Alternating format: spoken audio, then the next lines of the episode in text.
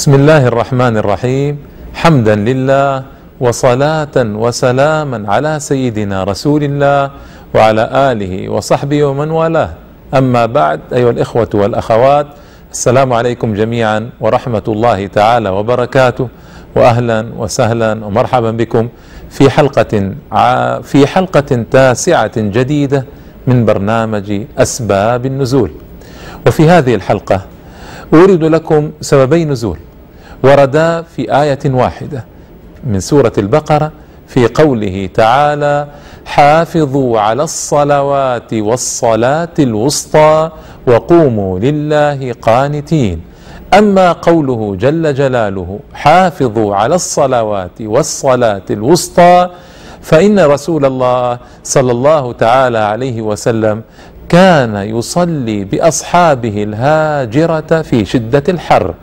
الهاجرة أي صلاة الظهر. يصلي بهم في شدة الحر وحر المدينة معلوم كما تعرفون وكما تعلمون. فكانت أثقل صلاة على أصحابه رضي الله تعالى عنهم. آه، فنزل قول الله تبارك وتعالى يثبتهم ويرشدهم إلى عظم الصلاة وإلى وجوب المحافظة عليها. حافظوا على الصلوات والصلاة الوسطى بناء وهذا بناء على أن الصلاة الوسطى هي صلاة الظهر. والمشهور عند جمع من العلماء أنها صلاة العصر.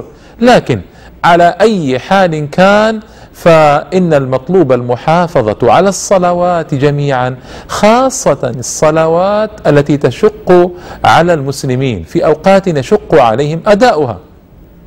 فقد كان يشق أداء صلاة الظهر بسبب الحر. وقد كان يشق على بعض المسلمين صلاة العشاء لأنهم كانوا يعملون طيلة النهار في بساتينهم وفي أعمالهم. فإذا غربت الشمس آه، صاروا منهوكي القوى يحتاجون إلى راحة وإلى النوم. وهنا كان بعضهم يثقل عليه صلاة العشاء. وفي زماننا هذا نجد أن الناس يثقل عليهم صلاتان مهمتان صلاة العصر وصلاة الفجر. ونرى المساجد شبه خالية في صلاة الفجر. وهذه مصيبة عظيمة أن يتخلف الناس عن أداء الصلاة الجليلة العظيمة صلاة الفجر.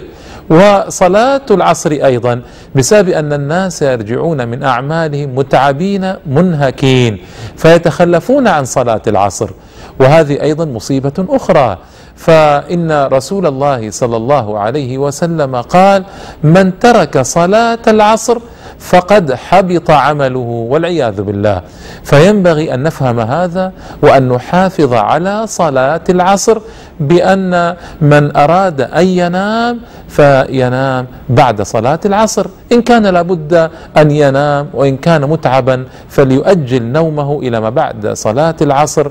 إن ظن أن نومه قبلها سيضيع عليه الصلاة.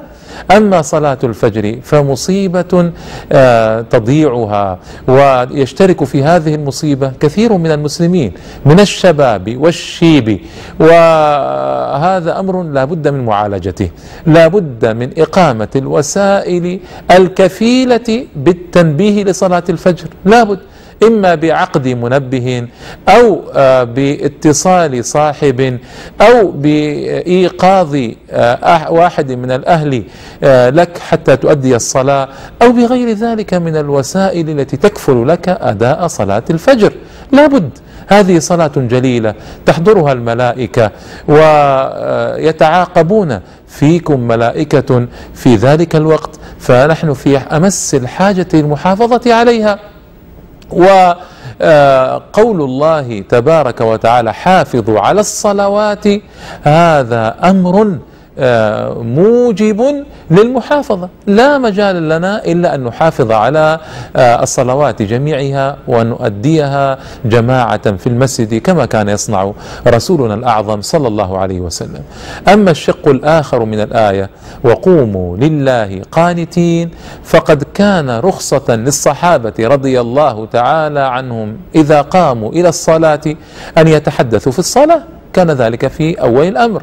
وكان بعضهم يتلفت في الصلاة فأمروا بهذه الآية أن يسكنوا وأن يخشعوا وأن يقوموا لله قانتين ساكنين خاشعين. هذا هو الذي أمروا به وهو خير لهم. ونحن اليوم بحاجة ماسة إلى أن نتدبر هذه الآية. نتدبرها تدبرا آه، جميلا جليلا. هل نحن إذا قمنا إلى الصلاة اليوم نكون في هيئة فيها خشوع وفيها سكون نضع أبصارنا في أماكن سجودنا ننظر إلى مكان السجود. هذا أمر يحتاج كل منا أن يسأل نفسه فيه هل نحن كذلك؟ فإننا آه، إذا قمنا إلى الصلاة نحتاج إلى أن نصنع هذا. وابن مسعود رضي الله تعالى عنه رأى رجلا يعبث بجوارحه في الصلاة فقال قولا عظيما جميلة قال لو خشع قلب هذا لخشعت جوارحه. نعم. لو خشع قلبه لخشعت جوارحه لسكنت جوارحه إذا خشع قلبه. ومن باب الطرفة كنت أصلي في مسجد من مساجد السوق منذ زمان بعيد وأصلي بجوار رجل من عامة الناس. فالعجيب والغريب أنه في أثناء الصلاة أخرج والله رزمة من النقود وعدها وهو في الصلاة ثم أعادها إلى جيبه. سبحان الله العظيم. هل هذا يصلي؟ هل هذا فكر أنه في صلاة؟ لكن لما غلبت عليه الدنيا ولما غطت على قلبه تماما نس أخذ يعد نقوده أخرجها من جيبه أعدها وأعادها إن هذا لشيء عجيب وهي صورة عجيبة رأيتها بنفسي وشعرت بها ممن كان بجواري في الصلاة. وينبغي أن يربى النشء اليوم على المحافظة على السكون في الصلاة. والخشوع. فإن الخشوع مدعاة لتدبر آه، القرآن العظيم. كيف يخشع الإنسان؟ إذا تدبر الآيات.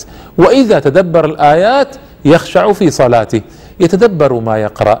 يحاول أن يعرف معاني ما يقرأ. يحاول أن يتفطن لما يقرأ.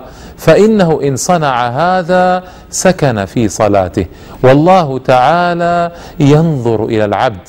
تصور أنك في مجلس أمير أو رئيس أو وزير كيف تكون في المجلس؟ تكون خاشعا ساكنا. تحاول أن لا يظهر عليك شيء من الحركة الزائدة. تحاول أن تضبط كل تصرفاتك وأفعالك. وها هنا في الصلاة أيضا افعل هذا.